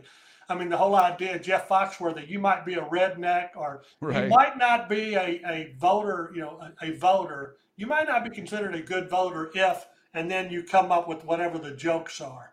Uh, and, and the idea that it's on the opposite side of what everybody thinks, that that's what I think the outrageous part of it, uh, that some people would consider outrageous is kind of fun. There's a friend of mine, uh, uh, Will Francis, that does a whole thing about. I'm paraphrasing greatly, but it, he he talks about the fact that there. We talk about saving the animals, etc. There's way too many animals. We need to get rid of them. You know, and he's got this whole thing. It's outrageous. It's provocative. I think right. it's very, very funny because it's like, whoa, he went the entire opposite direction. I, I think that's funny. So it's almost like by being outrageous, by by kind of exposing the idiocy on certain kind of ideas and taking it to its logical extreme, it is a persuasive technique. You do open people's sure. eyes. And so, you know, when Lenny Bruce is doing this, he has his agenda. He's trying to expose the corruption and, and, and power in the church and things like that. So he had his his message, if you will. And the, the method of, of relaying the message yeah, it ruffled some feathers, but it also got their attention so they could hear his message. Right. So I guess that's where, as from a legal perspective, you have to ask yourself, is that why we have the First Amendment to allow for this kind of thing uh, to go on? Have you have you ever been canceled? Uh, no, it heckled a little bit uh, on uh, on one particular thing, and that was actually it was the uh, WGS joke. And really? that is, it wasn't wasn't really heckled. It was just kind of like, ooh, like he's going close to the line there. And then Right, I right. did the self-deprecating part of it, and if you will, I kind of brought them back. But I don't really dip too deep in uh, in that area at all. But no, you're absolutely right. George Carlin also comes to mind. The words that can never actually be said.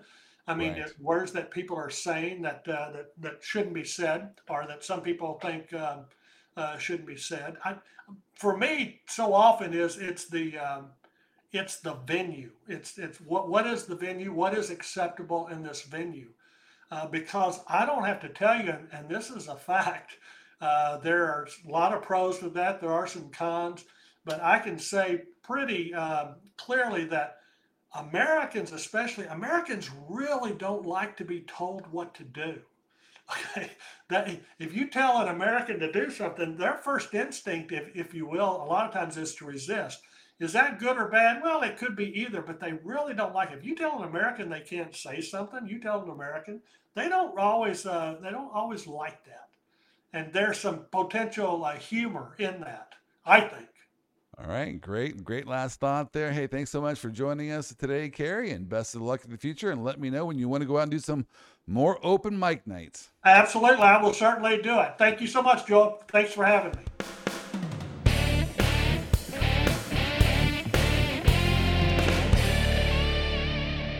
It is now time for Courtroom Quarterback, our favorite time of the week when we get to talk football. Yeah, and yeah. whether or not anyone else is listening, we don't care. We like football that much. All right, Chris. It's our favorite. Let's pile on. Nothing is better, more fun in football than to do a dog pile. Were you ever involved in a dog pile? Did you play football? much- of course. Well, I played rugby because I'm a real man, and uh, yes, very much involved in a scrum, as we like to call it. I see. So you, you jump on the dog pile, just like the pile on. It's like, look, Yep. dude, the guy's already tackled. You, it's already down. You don't need to Yep. pile on. Well, we are right going to pile on here our two favorite quarterbacks that we like to be on the bottom of those dog piles. One, Oh, yeah. Tom Brady. And then, of course, one Aaron Rodgers. They Oh, seem to be maybe going into different directions. Is Aaron Mm-hmm. Rodgers? Is he going to be benched? There actually is rumor There is rumor. the Packers might bench your bud, Aaron Best friend. Rodgers. absolute best friend in the whole wide world. Best friend.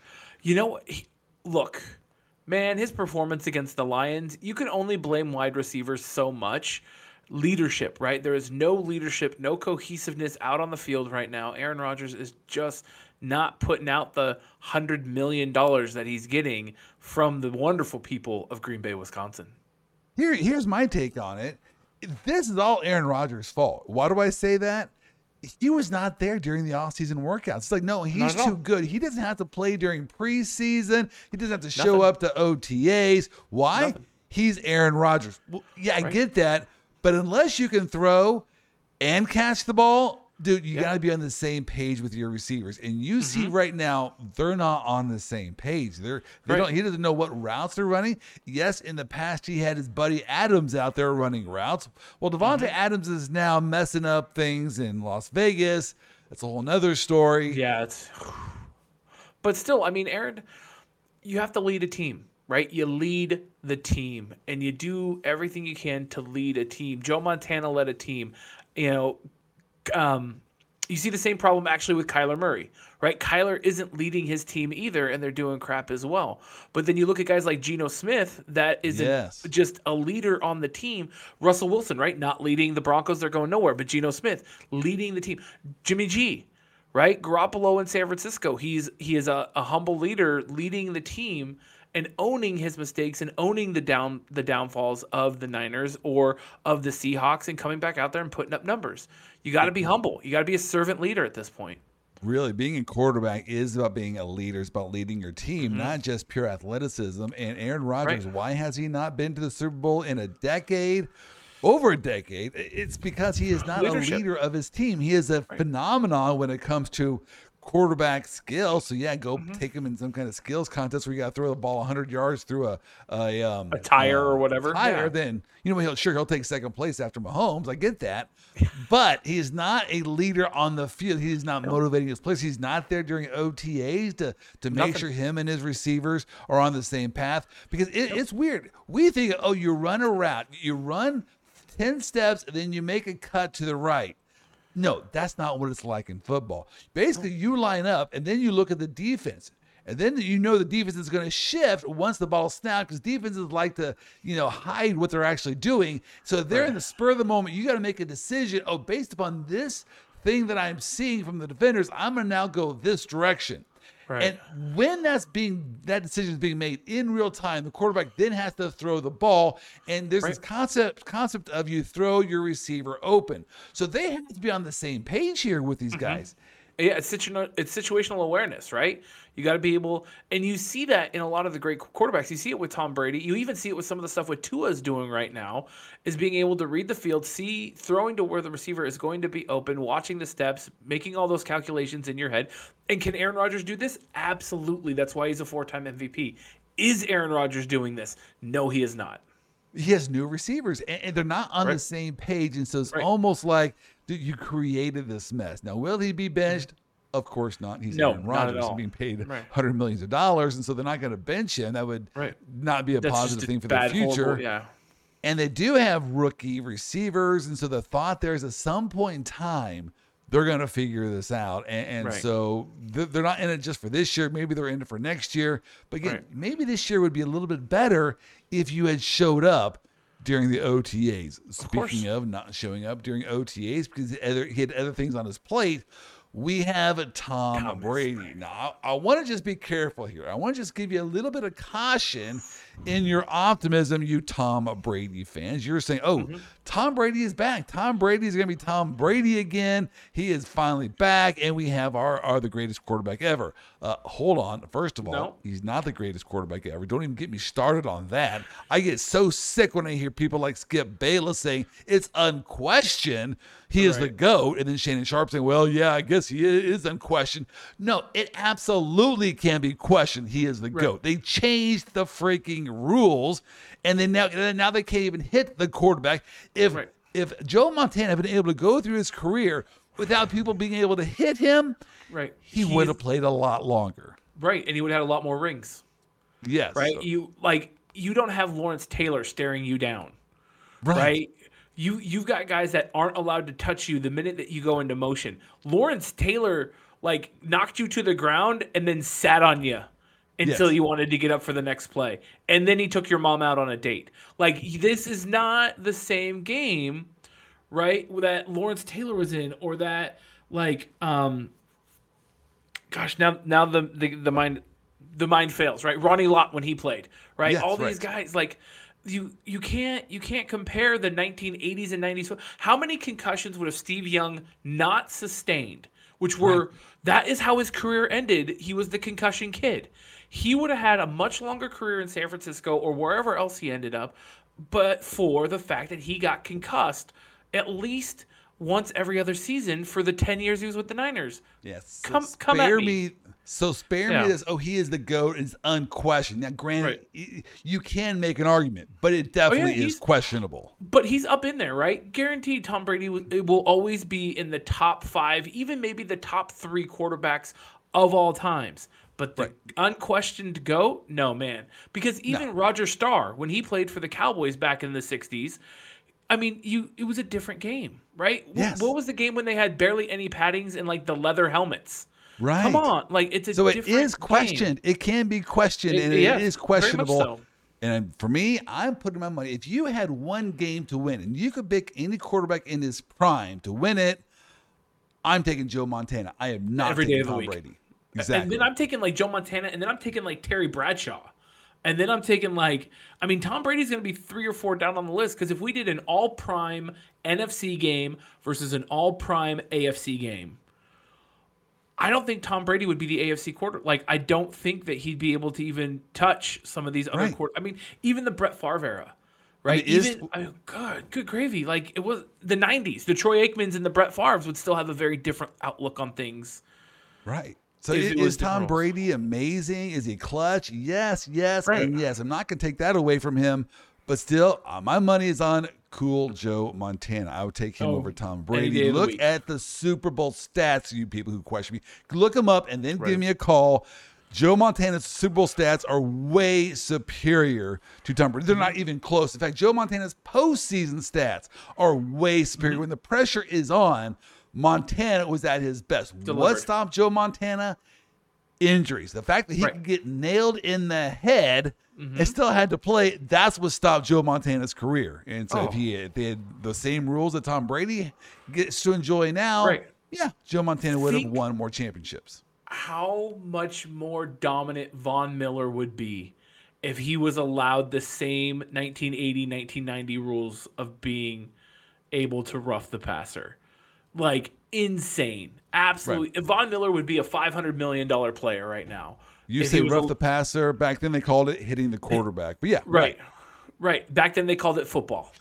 Right. You also mentioned Geno Smith. He is the feel good story of this year so He really far. I mean, you know what? Give him the MVP. He's definitely going to be the comeback Mm-hmm. player. Comeback, I don't know why, because he wasn't exactly injured the last year, but man, a, a veteran with so many years' of experience now out of nowhere playing like an MVP. This is an amazing story out there. I would in love Seattle. to see. You know what? And I look. I'm a Niners fan. We've had this discussion. We know Seattle's our rivals. We've had this discussion. But I'd really like to see Geno Smith and the Seattle Seahawks really turn it around and and be major contenders for the playoffs this year, if not Super Bowl contenders. I would love to see that because, like, Geno Smith is doing everything the right way in the game. Right? He's honorable. He encourages his teammates. He shakes off bad plays and interceptions and turnovers and come back out and put up touchdowns. When you get him in press conferences, he isn't being like, Geno Smith is the best that's ever lived. He's like, it was a team effort. We all did well. Some of us made mistakes, but luckily we got the win today. And then he moves on. He's a guy that has seen the negative end of football and he's not buying into it. He knows this is his shot and he is making the most of it. Speaking of Geno Smith, let's go over now to our picks for this upcoming week. Oh, yes. Uh, hey, first of all, let's go ahead and look at our season totals.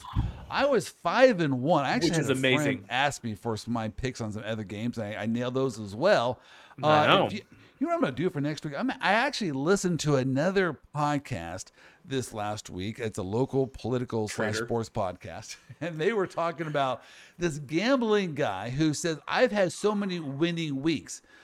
Chris, we should do that ourselves. How many winning weeks have we had where you add up all of our picks and we had a winning week? Well, I might pull up that number by next week. But I was five and one last week, and I got to tell you, I felt good about my picks. I told you last week I felt Yep. good because my what I really look for are home dogs, and I think I found Yep. four home dogs last week. Every single one won. Paid off, I yeah. liked those picks. Uh, you, weren't too bad last week at three and three, three. and three. Yep.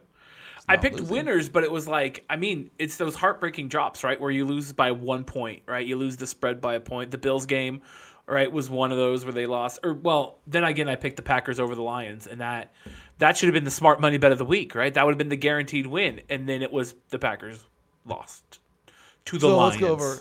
Let me go over my picks for Yeah, yeah, let's week. do it. We got the Falcons over the Panthers. I struggled with this pick. I don't like Yeah, this pick. I don't feel one. near as strong about this one as I did last week's. I, I think the Falcons got robbed last week. If you watch that game, Yeah, actually I say hit, yeah. robbed. It, it wasn't. It wasn't like the refs robbed them. They robbed Mm-hmm. themselves. One of their linemen caused a fumble there in the last Mm-hmm. 20 seconds of the game as the Chargers were lining up for the game-winning field goal. The Chargers fumbled the ball. A lineman picked it up and is running down the field. And you know this running back is thinking, this is my Walter Payton moment. I mean, this is my sweetness moment. I'm I'm, I'm out mm-hmm. here. I'm a lineman. I get to touch the ball. It's like, hey, Ma, mm-hmm. look at me. And so he tries to shift hands midway down the field, like he's at the 40 yard line. He switches hands like he's a running back. He fumbles the ball without being hit. Same play, two fumbles. So Falcons went from losing the game to, oh, we're going to win the game. Oh, now we're going to lose the game again. Yeah. And so, yeah. guy. How are they going to feel coming off that? Might they be? They are still in first place, tied for first place with the Mm-hmm. Bucks. I think they're going to have a solid game this week against the Panthers. So I'm going back It's the the Panthers. Falcons this week. Yeah, Panthers have fallen apart. Yeah, I that, that that's why I don't want to bet this game. When Right. when you have an unknown like the Panthers, you have they don't fit any of your molds. You have no idea what to expect. You know, these players are playing for contracts for next year. So Yep. might they be motivated to have some stats? Might they not be because there's no real leadership? I have no Right. idea. It's it's a it's tough to pick those kind of games. All right, Seahawks over the Bucks. This is the one since I said, hey, that's my good segue. Geno Smith is is on fire, but he's Mm-hmm. playing against Tom Brady. Which Tom Brady is going to show up? And Right. to complicate this game, let's throw in this: it's not a home game for either team. It's being played in Munich, Germany. Germany, How right. Either one fares out there in Munich. I have no idea. A- Any thoughts on that game? Um, you know, I think I went with the Seahawks as well because it's a it's a toss 'em. Brady was in rare form, or Brady was in normal form for the last 45 seconds of the the game this last weekend. So Brady might come out swinging. It might be another pinch, and then you're thrown in Munich, right? Nobody knows what's going to happen over over there. So I think the Seahawks are a strong pick. They're coalescing. They're doing well, and the Bucks just aren't putting up like they used to. So. I think Here's this might be the thought. last weekend you can really bet against the Bucks because if they lose this one, I think the motivation will go through the roof. So I don't know. I'm gonna go with Seahawks. I think as well. And here's the deal: the Bucks have a losing record. Right. And they're in first place. So they are they're lucky there. So they Tom Brady is, has the benefit now of trying to figure things out. He's now Mm-hmm. post divorce here by a couple of weeks. I believe your favorite meme of the week says that. He's undefeated since his divorce. So there you go. I have no idea what that means. That's a great stat. That's a Joe Buck stat. Just so you know. I do think, in fairness, it does show that he was distracted because the mm-hmm. divorce is going on. So while he's playing NFL games and rallying his team and trying to watch mm-hmm. game film, he's also getting calls from the lawyers saying, "Hey, how about child custody, you know, visitation, things like that." And so that mm-hmm. had to have been a real tough time during his life. And now he's free from that. And he's in first place because he's in an absolutely horrendous division, and so watch out for the Bucks. Still, I'm going with um, Pete Carroll and the Seahawks. All right, Bears, two and a half over the Lions. I think the Bears are figuring things out as we mm-hmm. speak. I think that is a team to watch out for. But let's just say if you actually had a bear, and I mean an actual animal bear, and they're in the wild and they meet up with a lion, who is mm-hmm. winning that battle? Oh, the Bear is every time. Okay, then I'm picking the Bears. There you go. When I worked in a restaurant in undergrad, we had a football pool that we did this, and we had one of the waitresses pick her winners by who was more cuddly, and she won like every week, every go. week at our football pool. All right, Steelers over the Saints. This is the one I'm telling you. This should be my lock of the week. Here's why. You, you, one of my hard, fast rules. And that's why we're doing this, and we're doing this publicly because Right. we want to know how to do the betting. Well, one of my Mm-hmm. rules is you always go with coaching over the long haul. Coaching wins out, and the Oh, second half sure. of the season, sure. especially. Coaches have the ability to figure things out. They know who their players are. They know their strengths and their weaknesses. They tend to figure things out. What do we know about the Saints? They're getting worse. They are not figuring things out. They are getting worse. Mm-hmm. Yeah, Meanwhile, worse. we know Tomlin of the Steelers, he has yet to have a losing record. Oh, this year might be the year because he does have new quarterbacks, rookie quarterbacks he's trying to figure out. But Yeah. still, I have to think the Steelers are going to figure it out this week. And that is my think so, favorite pick of the week. I All think right. so. I think you're right on that one. Throwing a couple of college picks. LSU is basically a pick 'em against Arkansas. 3 Mm-hmm. points. I don't know. LSU is on the verge of cracking the college football playoffs, and so there's a lot of excitement out there in um, in LSU Right. country. By the way, I'm going there tomorrow. I'm going down to Baton Rouge, uh, and so it's it's it's exciting down there. Um, the the Kelly, their their new coach, has things figured out. I I got Mm-hmm. He's got a think bunch of true freshmen that are stepping up right now, so LSU's the pick. There's a lot of excitement going down there. KU over Texas Tech. I, this is the local pick for me. KU, we might have our starting quarterback back in Daniels. It doesn't Mm-hmm. matter. The backup Ream, they have things figured out. At KU, Mm-hmm. they are a solid, solid team. And Texas Tech is a nobody. I hate to say it. Right. I, if Get you your can give me- tortillas ready. Right. If you can give me four points, for KU, I'm taking those four points. And lastly, you know I'm a mm-hmm. big Texas hater. I think everyone is just so in love with the Texas Longhorns. And now they got the Right. SEC stink on them as well. So you know the bettors are in love with Texas. I got to take the points in TCU. TCU. Hey, TCU's undefeated. They're undefeated. They're top four, which might play against them because they're not used to being in the top four. So sometimes Right. when you're not used to it, you know, in Mind games. They're not Oh, going to yeah. care about being in the top four. They, they, that's not new to them. T- it might go to TCU's head. I don't know, Uh, but yeah. still, he got seven points. I like TCU over Yeah, Texas. take that. Take that seven points all day. All right. S- w- w- how are your picks looking? All right. So, I mean, Seahawks over Bucks. We had that conversation. That's that's beating a dead horse or a dead, yeah, dead buck at this point. Um, Chiefs over Jags. I mean, they're giving them nine and a half points. I think the the Chiefs. I mean, barely pulling it out over the Titans. I think that um, the Chiefs over the Jags should be a no brainer. Trevor Lawrence. I mean, the Jags did win a pretty spectacular way this past Sunday, but who did they play? Right. So I'm gonna go Chiefs nine and a half. That's easy. I, Uh, w- I have no idea what the over under is on that game, but I'm telling you right now, take the over because the Jags head coach is the former offensive coordinator for the Kansas City Chiefs. He's a good friend of Andy Reid. And so these two guys are going to want to put on a show, an offensive show. I'm not sure the defenses will even show up for this game. So I have no idea what the over is. Take the over. the over is fifty point five.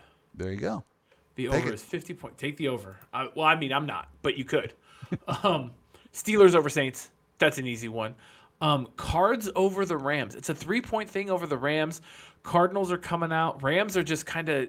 I mean, if you watched the game last Sunday, like the Rams aren't doing much. If they're not connecting with Cooper Kupp, they're not doing anything. Stafford is fully on, and my my brother in law said it best. He's going back to his lion roots with with the way that he's playing right now, and he is just not the Hall of Fame quarterback people are, are yelling for, and it's just it's not there. So I'm going to take the Cards with something to prove. They got three points over the Rams. I think What's up with the. Rams last week? I, I, I Kupp. I They're- cannot believe Kupp cost them that win. You know what? yeah that first down? about. Yeah, if he would Why did he not first down, dive? I get the the staying in bounds. You could have dove, and and you you probably would have gotten the first down. Game over. He Mm-hmm. Right. decided to slide as if he's a quarterback. I'm not sure I understand that. Don't get it. So the Rams are just kind of falling apart this year, and it is what it is. Um, Chargers plus seven over the Niners. I don't know if the Chargers are going to win. They're not doing really super great, but seven points. I don't do think like the Niners. points. I don't think the Niners are going to win by seven points. The Niners will run a close game and maybe pull it out by three or maybe an extra point, right? But I don't think there's going to be a touchdown victory in this one. And then my, I think my most controversial pick of the week is that I'm taking the Commanders plus 11 over the Eagles. Now, All right. n- not to say that the Eagles aren't going to win again. 11 though, that just seems really high to give the Eagles 11. But I may be eating my words come No, come next like week. But. I think that the Commanders will pull out. In my head, and what I've done in the past is who's going to win the game, and then I do my picks based on, oh yeah, they'll win. I mean, I know the Niners are going to win, so of course by seven points.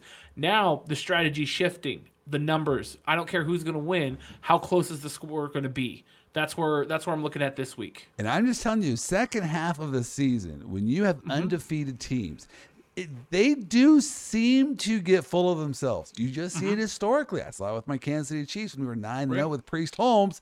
The second half of the season, you just tend to Mm-hmm. lose focus a little bit. You go up against the Commanders, who are known for having a good defense. I think they can knock Philadelphia in the nose, and that could be a Mm-hmm. See. close game. I think it's gonna be a close game. And then I picked LSU over Arc. Like that's just that's a no brainer. That should that I w- I almost picked because the OSU game, OSU versus um. I can't think who OSU is playing right now, but OSU was a 39.5 per 39.5 point favorite. And I was like, "Ooh, maybe I should pick OSU." But then I'm like, "No, it would be the day that I pick the team that is a 39 point dog to OSU and OSU runs up 57 points on them." Right. You just don't know on those. You do Right. not know. I mean, gosh, 39.5 point favorites. That's absolutely in absolutely insane. There you go. Insane. All right, those But are those our are my picks, picks. our week 10 picks for this week. And so, hey, well, by next week, I'll try to do a little bit of adding up to see how many winning weeks we have Mm-hmm. had. Uh, and in one of these weeks, we actually need to, to analyze. We've done these picks. What Right. actually are the, the rules that we use in making our picks? And is there anything we can learn? Already, Right. right, here, I see several of the picks you and I made that are the same. Mm-hmm. I'm just wondering, does that mean that there's a, we have an extra sh- better shot of winning those weeks if you take our combined picks where we say, yeah, for independent reasons, we think this team will win. Maybe that's the formula for the future. All right, Chris, Maybe. have a great week. I am off to Cajun country. and fun. hey, Red Wave, we're ready for you and see you next week. Thank you for listening to today's podcast. If you enjoyed this podcast, please give us a five star review. We need your love to help us continue highlighting the funnier side of the law. I want to give a special shout out to our Vice President of Operations, Wendy Oster, without whom this entire operation would be a complete and utter mess. Sean Wynn and 155 Features for making me sound way better than I actually do. Brooke Bolin for our marketing efforts, and Ryan Kuhn and Paul Kuhn of Triplicity Marketing for our technical and computer support.